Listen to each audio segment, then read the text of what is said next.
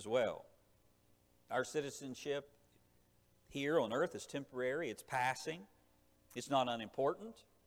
It's to be used for the cause of Christ, but it's temporary, it's passing. The other one, though, in heaven is permanent and enduring, and you live in the temporary one in light of the permanent one. And you don't get that one backwards, and we don't. We live on earth. As we live on earth, we conduct ourselves as a worthy people of Jesus Christ. And that's one of the greatest witnesses that we have in the world. And the opposite's true. When we don't live worthily, Christ's testimony is, is dulled. I mean, you might think of it this way When you were lost, what did you think of people who were Christians in name only? I, I'm a Christian. The morning glory Christians. What did you think of the morning glory Christians that only showed up on Sunday morning, but Saturday night they were in the beer joint? Or they Monday, they, they cursed at the water cooler. Or, or, better yet, what did you think about the Easter lilies who only showed up once a year? That was on Easter Sunday morning. Well, you probably didn't think a whole lot about their witness or their testimony. They didn't really have one. Now, think about the opposite. Think about someone whose life was, was undeniably committed to Jesus Christ. There, there was a difference, wasn't there? Before I was saved, I didn't want to hear anything that a Christian ha- had to say, even good ones. But there's one thing that I could not deny whenever I looked at the life of the lady that was instrumental in leading me to the Lord, Theda Lewis. I could not deny the genuine nature of her life. I used to say she was the real deal. I could say nothing bad about her. Her conduct shut my mouth toward her, toward her witness, toward her testimony. Paul is calling us to live that way, a worthy way. John MacArthur said, We are witnesses to the world. And the world says, What are you a witness to? And we say, The gospel of Jesus Christ. And they say, Why is that good news? And we say, Because it delivers you from your sin. And then they look at our lives and say, You don't look too delivered. That's a condemnation. You see how that works? Paul is not giving us a mantra of uh, lifestyle evangelism. You, you probably seen this on t shirts. Preach the gospel and use words if necessary, which is silliness, by the way. I mean, Paul's in prison for preaching. He's saying how you live helps make what you say believable, and how you live can actually deaden the words that you're commanded to speak. I don't want to do anything in my life to hinder the message of Jesus Christ. Do you? Of course you don't. And so Paul says to you and to me, only conduct ourselves in a manner worthy of the gospel of Christ. And Paul desires to see the Philippians doing that or hear about it, the same goal. And so he reminds them of their accountability. Look at verse 27 again. So that whether I come and see you or remain absent, I will hear of you that you are standing firm. He commands them to live a worthy life and then reminds them that they're accountable to others for that life. I mean, the Bible rarely gives imperatives or, or commands without, without accountability. We're commanded to love one another and to forgive one another, and we're commanded to do many other things. But, but other people hold us accountable to obey those things. When you run into that person that you're supposed to forgive, and they know that you haven't forgiven them, you're accountable. Paul's drawing some accountability into the picture here. That's why Hebrews 10 24 and 25.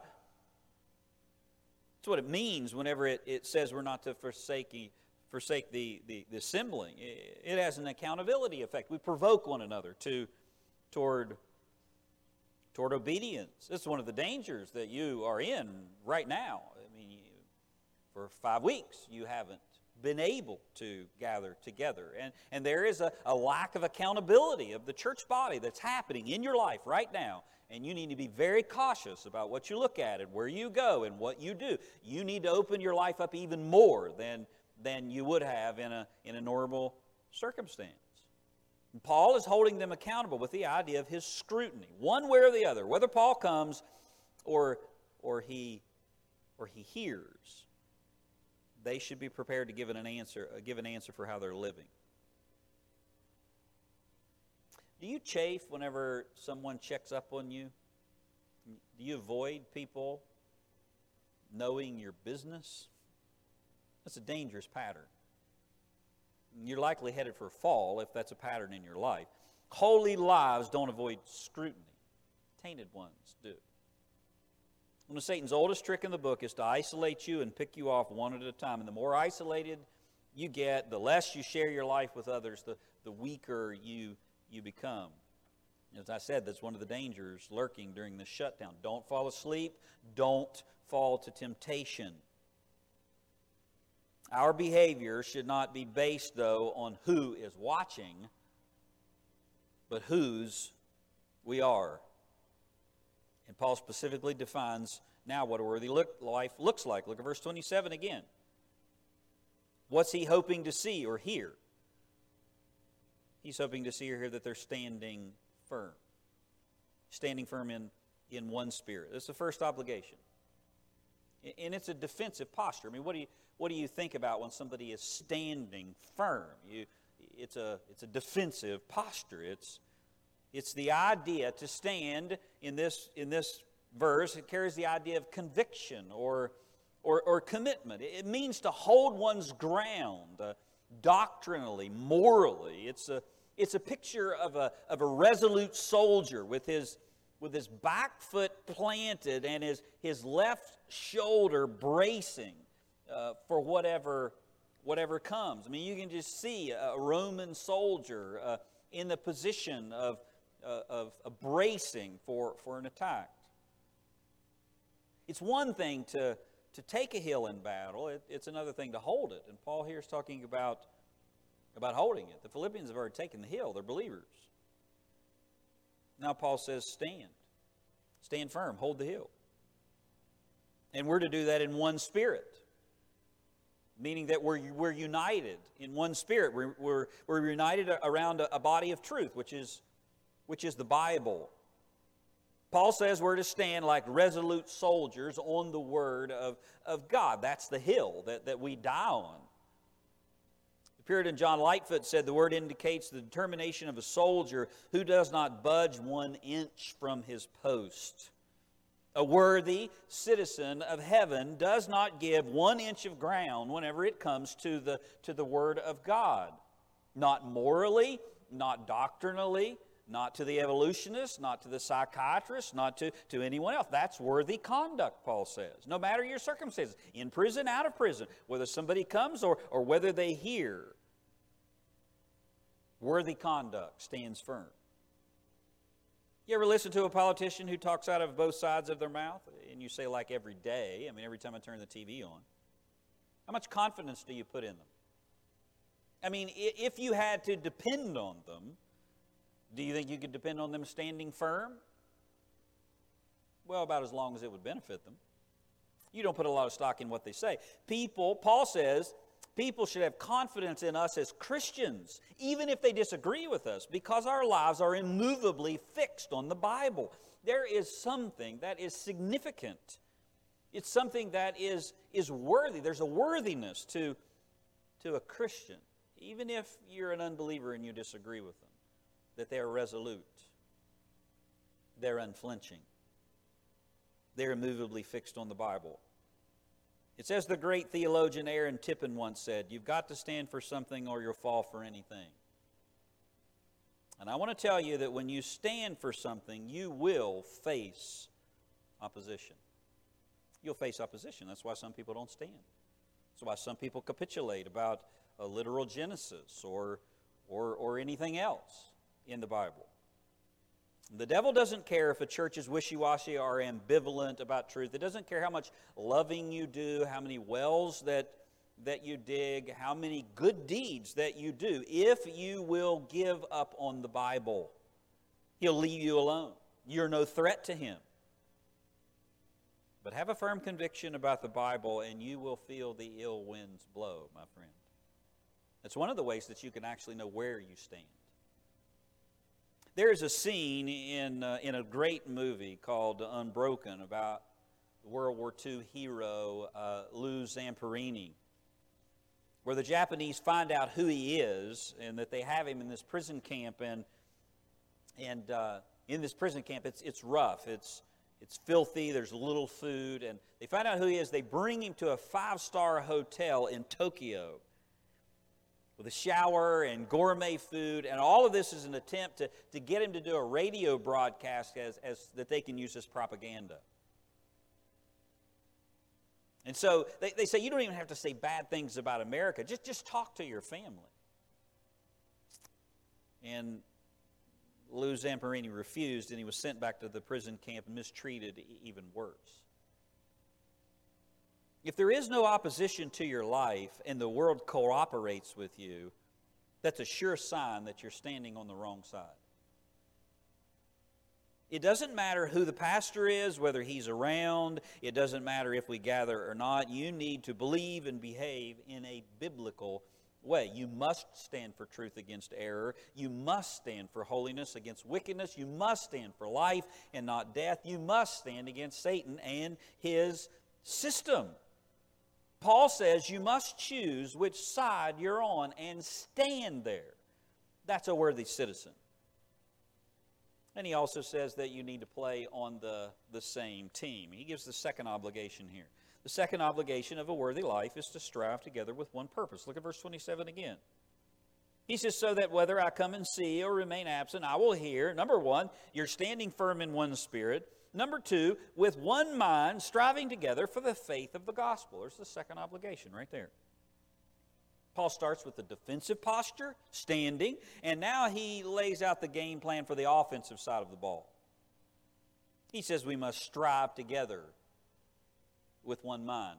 The, image here is, is, is, is a group of players on the, on the same team, working side by side to win. You're like a, a worthy citizen is like a resolute soldier and a worthy citizen is like a team player. That's what Paul says here. One mind striving together. You can hear the team.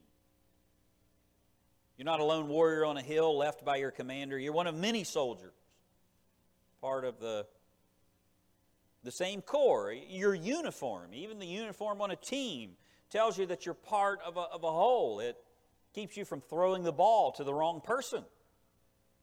And you're on a team, and that team is is visible in your local church. That's what Paul's saying. He's writing to the Philippians, to the local church. The word that Paul uses here for striving is, is, is, a, is like an athlete, what an athlete does in a contest, specifically wrestling. It's not the only time that Paul uses an analogy of sports. See, in 2 Timothy 2 2, he says, You're like an enlisted soldier, a hardworking farmer. And then he says, A competitive athlete who competes according to the rules. In competing according to the rules as a worthy citizen is that you strive together, you play on a team. And in both places, Paul describes the, the work that unites us, that, that brings the team together, is the gospel. Notice what he says here. You stand firm in one spirit with one mind, striving together for the faith of the gospel. That, that's the uniform. You're not united around lesser things, but one main thing the good news of Jesus Christ. Paul says the church defends the Bible doctrinally, and the church fights side by side missionally for the gospel of Jesus Christ. And that's exactly why the devil aims at the, the church's unity. If Satan can break the chain of fellowship and destroy unity, then then he doesn't even have to fight the church missionally. He doesn't have to fight the church spreading the gospel because we're too busy fighting against ourselves. We're weakened. Listen, so many petty squabbles that dominate the church's attention are over utter nonsense in light of the gospel.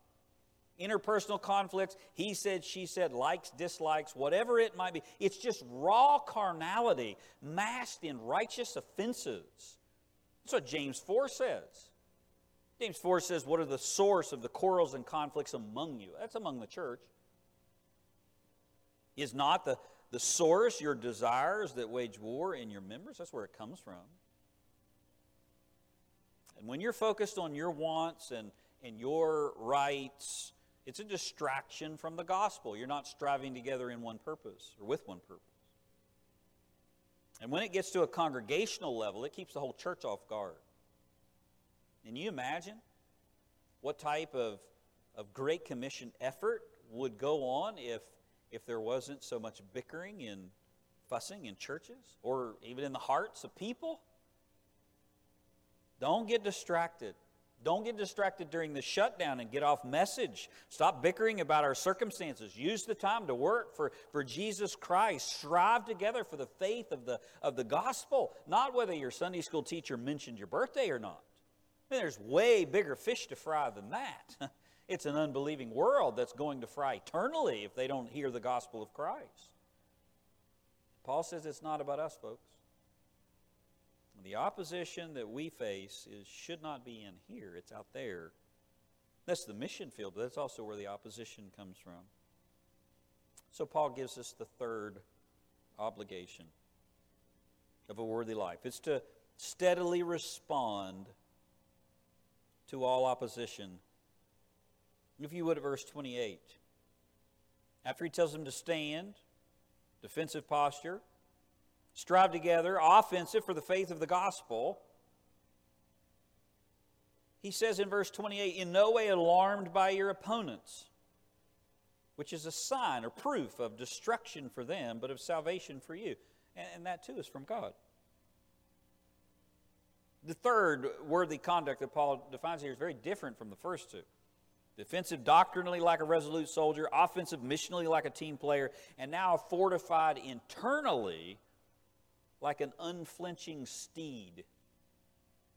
The word was used for a timid horse that, that learned to be unspookable. Now, I haven't ridden many horses in my life, but, but I can remember very distinctly one time my best friend talked me into getting on a horse. And it wasn't even a big horse, it was a Shetland pony. And we went out riding, and he was on a big quarter horse. And when the time came for the road to split, the one went to the barn and one went to the house. We wanted the horses to go to the house. The horses wanted to go to the barn, and he didn't get my saddle on very tightly. And so when I pulled on the reins, the horse went this way, and I went that way, and I went off. And I swore then never to ride anything without handlebars and a gas a throttle. A horse can cause you a lot of problems if it's not trained, especially one that can be spooked. And Paul's been talking about battle here. You don't want a timid horse in the middle of battle. It means not fearing. Specifically, Paul says those who oppose you, not alarmed by your opponents. A worthy life is an unflinching one when opposition comes because you know where you're, you're headed. It's a sign of destruction for them, but of salvation for you. And Paul brings this back to, to what he just got done talking about. To live as Christ and to die as gain. You're a winner either way. And that opposition against you is actually a sign. If you're being opposed, it's evidence that you're saved, that you're Christ. And if you're being opposed, it's evidence that you're on the right side. But you can't fear whenever you, you have that opposition. The word that Paul uses here for frightened does not appear anywhere else in the New Testament. It's a very helpful metaphor. You just get the picture the issue would, would cause. A cavalryman that is fearless himself is, is not much good if he's riding a fearful mount. Eh, both the horse and the rider must be stable and so you can stand on, on doctrine you can you can work together for the gospel missionally but but if if when you're opposed by by the world if you cower at that point then those two things don't matter paul says you're not to flinch when you act like a christian and uh, opposition comes because you're on the winning side when I was growing up, my, my dad had a, a Springer Spaniel, a dog named King, that he wanted to be a bird dog, and the only problem was the dog was gun shy. So every time you would fire a gun around the dog, he would just run or hunker down. And you can imagine that doesn't work too well for bird hunting. So to train the dog, my dad bought me a starter pistol, and he had me go out every morning and fire the pistol around the dog so the dog would get used to gunfire and not, and not cower when, when he heard it. Paul says a worthy Christian will not cower whenever they hear the enemy's drums. They'll, They'll not cower when they hear 10,000 footsteps marching toward them. They'll stand firm and they'll strive with others, but they'll not flinch. And the way that God prepares you to do that is by facing smaller struggles until smaller oppositions until you're, you're able to face larger opponents. Some of those oppositions may come from within, within your own heart, come from within your own family, come from then outer. He fires the starter pistol over your head so you won't run when real bullets fly. And I'm afraid there's quite a few Christian foghorn leghorns running around, tooting their horn about what they would do in the face of opposition and being kind of bold, and, and they have no idea that whenever the real bullets begin to fly, they're going to cower because they've really never taken a stand. It's one of the reasons that Christian children can go off the deep end when they go to college or get out from under mom and dad's nose. They're, they're never allowed to bear any weight on their own and so they crumble when it comes. Don't underestimate the little things. Don't do everything for your children where they won't learn to bear weight. And don't run from every conflict that you have. It, it, it gives you a spiritual hide that you need that's tough. God allows us to be faithful in small things so we can prove faithful in greater things. And, and as we do, it's a testimony, both to yourself and also to those who oppose you. Look at verse 28 again. He says, No way alarmed. That's the, that's the worthy component. No way alarmed by your, your opponents. But he says something else. That lack of alarm is a sign of destruction for them, but, but of salvation for, for you. It's a sign, it's a, it's a testimony, it's a, it's a proof. Your, un, uh, your steady, unflinching resolve in the face of opposition and persecution shows those who oppose you that you're approved by God and that shows you the same thing as well. There's an internal aspect and external. Paul says it's proof. He uses the same idea in 1 Corinthians 18, 118. For the word of the cross is foolishness to those who are perishing, but to us who are being saved, it's the power of God. Paul says, standing firm and striving together without being frightened is a sign of our salvation and their their judgment, their destruction. Here's where internal fortitude comes from that, that, that keeps you from flinching. You stand, you strive, and are strengthened under opposition. It, it proves that you're the Lord's. And you learn that He'll not forsake you. Notice where the sign comes from. It's from God, in verse 28. And that too from God. This sign's from God. But it's, a, it's also a sign to unbelievers. You're not to be alarmed, but it's, it's a sign of destruction for them. G. Walter Hansen said steadfast Christians, united in their witness to Christ, presented a sign that is interpreted in opposite ways by those inside the church and those outside. Standing together is a sign of victory. An unflinching witness is powerful, isn't it? Paul could speak as an authority on this because he experienced it. I mean, think about what Apostle Paul, what the Apostle Paul is writing here about someone unflinching and not being alarmed by, by components, just steady resolve no matter what they do to you. Do you think the Apostle Paul ever witnessed anything like that? Paul stood by and held the coat of Stephen as he watched his unflinching resolve, even on his knees looking into heaven, said, I see heaven open and the Son of Man standing. Stephen was like the horse that took fire and was beaten and never winced. You think that didn't affect the Apostle Paul? You better believe it did. You don't think that was in the back of Paul's mind whenever he was knocked off his horse on the road to Damascus? You don't think that added to his conviction in salvation? You don't think that was going around in his mind? You never know what the Lord's going to use. You think it's because you leave a track and praise the Lord if you do or you share the gospel, but it may be your unflinching resolve in the face of opposition that the Lord uses to soften somebody's heart in the gospel. When somebody opposes us, we immediately think of winning or losing or what we're going to lose because they've taken something from us. But God says your calm resolve and your eternal mindset is actually a witness that He may use to draw them to Himself.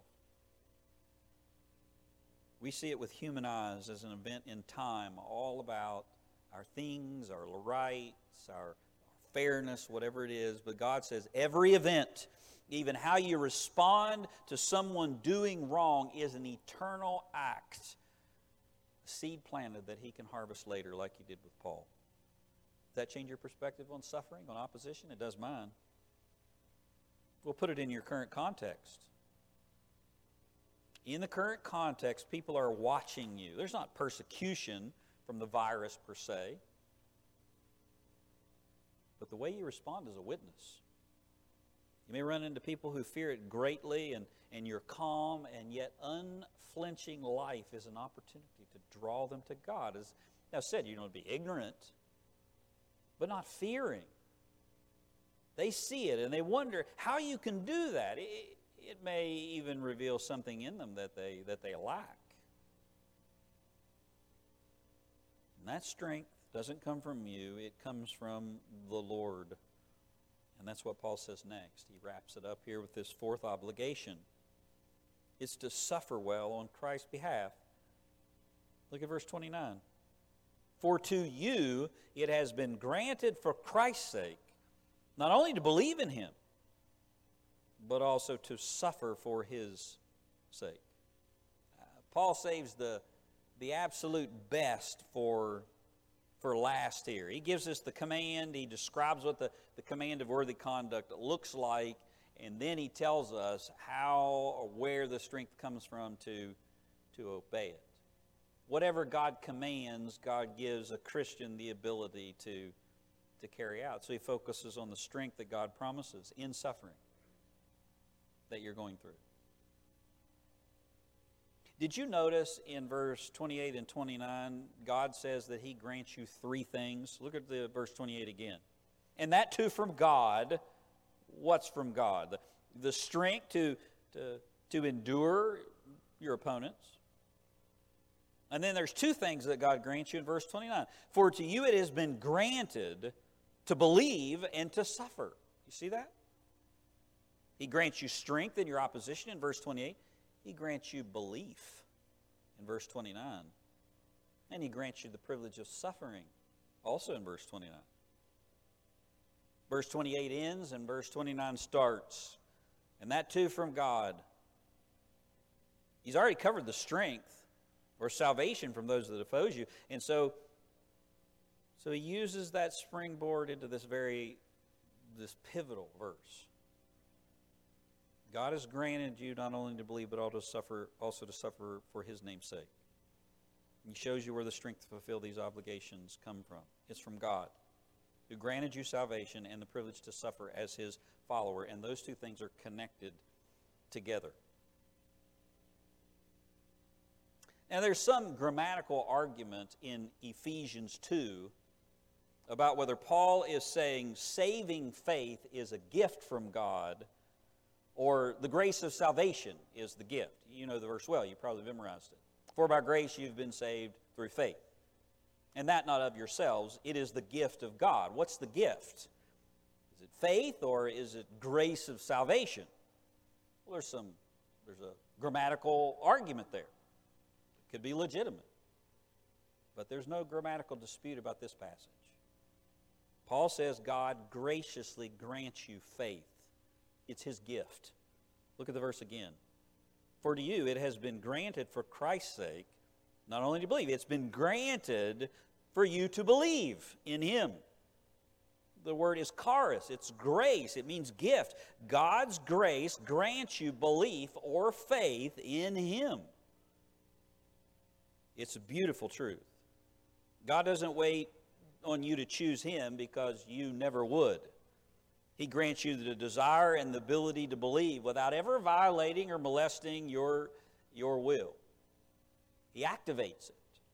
He uses circumstances and troubles and, and witnesses and many other things to bring you to the point where you desire Him. You sit under the gospel, and the Holy Spirit of God quickens you. He makes you alive, He regenerates you. And with that life, then you respond in faith. But He gives you the ability to believe on Him. And that way He gets all the glory. Isn't that what verse 29 says? For you it has been granted for Christ's sake. Why has the gift been given? For Christ's sake.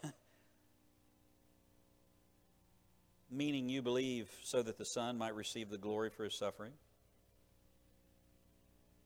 It's exactly what Revelation declares. The people from every tongue, tribe, and nation are part of Christ's reward. You're Christ's inheritance that the Father promised him before the foundation of the world. God promised a bride to Jesus Christ, a people from every tongue. And you say, what's the point? Well, look at what else he says. Paul connects two points here. For to you it has been granted for Christ's sake. Why would, would Paul bring some doctrine of salvation here? Because the next thing he's going to talk about, you need to be reminded of what grant, God granted you in salvation because you're going to suffer because of that salvation. For to you it has been granted for Christ's sake not only to believe in him, but also to suffer for his sake. Notice Paul's second point. The first point is vital, it goes with the second one. Paul starts with the gift of faith as an encouragement for the second gift salvation first, then suffering. God reminds you that he grants you belief unto salvation because that belief in Christ will bring suffering, it will bring opposition. And he wants you to connect those two points. When the Bible talks about salvation and all that God has done for you, it's for a purpose. It's not so that you can pat your your fat Christian belly and say, I am one of the chosen. It's because you are, you are going to suffer greatly. There's going to be great risks and great costs because you name the name of Christ, and Christ has set his name on you. God granting you salvation and even believing His name isn't the end. You will believe and call upon the name of the Lord. You will live a life that's worthy, and that will bring suffering because you will look like Christ to a world in opposition. And Paul says that's a privilege. Notice that's what he says here. He's granted you the privilege to do that. And his point is if God would grant you belief in his Son into salvation, which brings opposition and suffering, do you think that he'll fail to strengthen you to endure it? Of course not. God will not grant you salvation and then fail to meet your spiritual needs in suffering. And the implication is He won't fail to meet your needs in standing and striving together and becoming unflinching. God commands you a walk worthy of being a citizen of heaven. And He plucked you out of the, the kingdom of darkness and He translated you into the kingdom of His dear Son. And he tells you what that citizenship looks like standing and striving, unflinching courage, and then he reminds you he's the one that made you a citizen and promises that he'll meet every need to obey it. It's directly tied to Jesus Christ. This passage is one of the strongest in the New Testament against the idea that if we just make look Jesus, make Jesus look attractive enough, that people will come to him. This very verse d- defies the belief in, in, in both directions. Your salvation, even your faith is a gift, and those outside of Christ will oppose an authentic Christ. You preach an authentic gospel, it will be a stumbling block to the world, no matter how many good things that you will do for people. Doing good, loving unbelievers, sharing, and being kind are all things that you should do. You're commanded to do those things, but not one of them has the power to change the heart. In fact, God often saves unbelievers through them rallying against you, railing against you. And they watch you unflinchingly stand, and once they wear out their hammer on your anvil, then they come to Christ. And that's how Paul wraps this whole thing up, his example. Look at verse 30. It's you've experiencing the same conflict which you saw in me and now hear to be in me. Paul says, You saw me live this way, And now you're hearing about it again as I'm in prison in Rome. And Paul has already said his suffering of imprisonment has been beneficial. It's progressed the gospel, strengthened the brethren. Praetorian guarded even Caesar's household has heard the gospel because of Paul. Paul says, You've seen that same pattern in me. God granted me salvation when He knocked me off a horse, and He gave me the gift of suffering for His name, and now He made me like an unflinching donkey for the Lord's gospel to ride in the face of opposition. I want to be an unflinching donkey in the face of opposition for Jesus Christ, don't you? He strengthened me and you. Paul says his strength his strengthening of me is an example to you, and because of that, you see that, you know that the Lord will do the same for you. That's how we live a worthy life.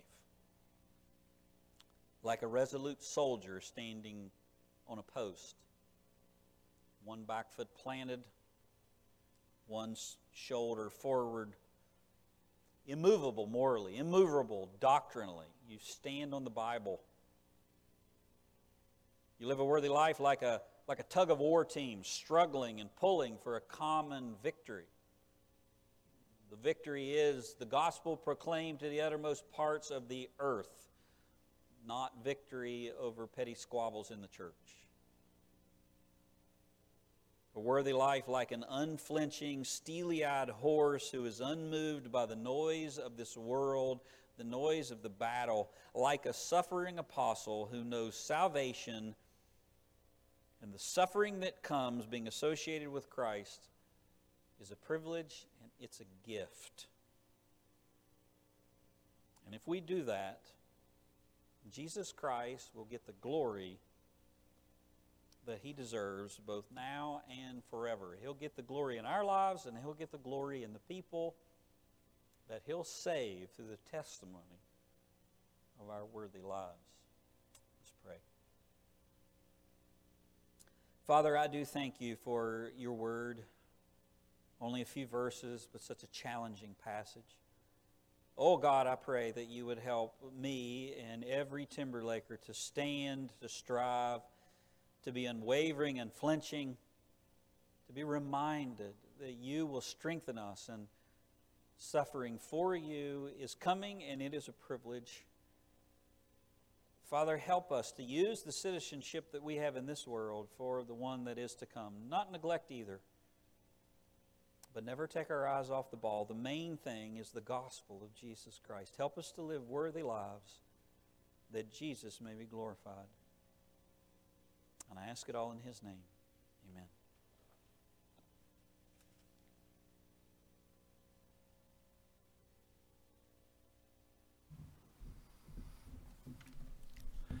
Thank you, Pastor, for those powerful truths this morning, and thank you for joining with us.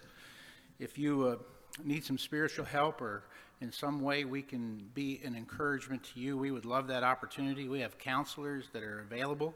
You can call our offices um, Monday through Friday, 9 to 4 p.m., 9 a.m. to 4 p.m. at 434 237 6464. Site at Timberlake baptist.org, and you can actually make an appointment with a certified biblical counselor. Go to our web page and scroll down to the bottom, and you'll see the section that says Timberlake Biblical Counseling Center. Click on there and just follow the instructions, and we have somebody that would love to help you and uh, to talk with you. If you also go to our website, you'll see that the pastor's sermon notes and outline is available.